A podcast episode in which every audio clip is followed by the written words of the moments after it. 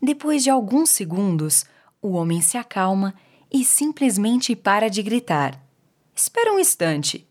Por que estamos gritando? Percebendo que a voz não soa ameaçadora, Ana também para de gritar e começa a olhar com curiosidade para o estranho.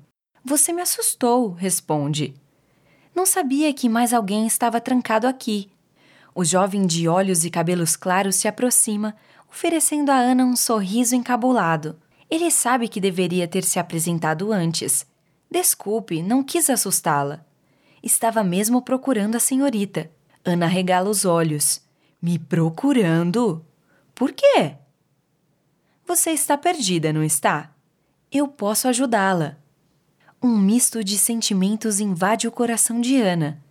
Ela finalmente vê uma oportunidade de voltar para casa. Sério, moço? Obrigada! Já estava ficando preocupada. O homem coloca as mãos na cintura, pensativo sobre o porquê da pequena Ana estar tão aflita.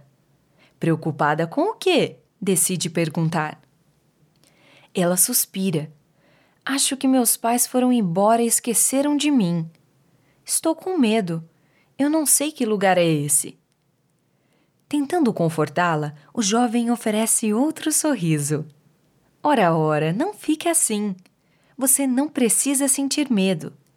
Esse é o Museu Olívio Otto.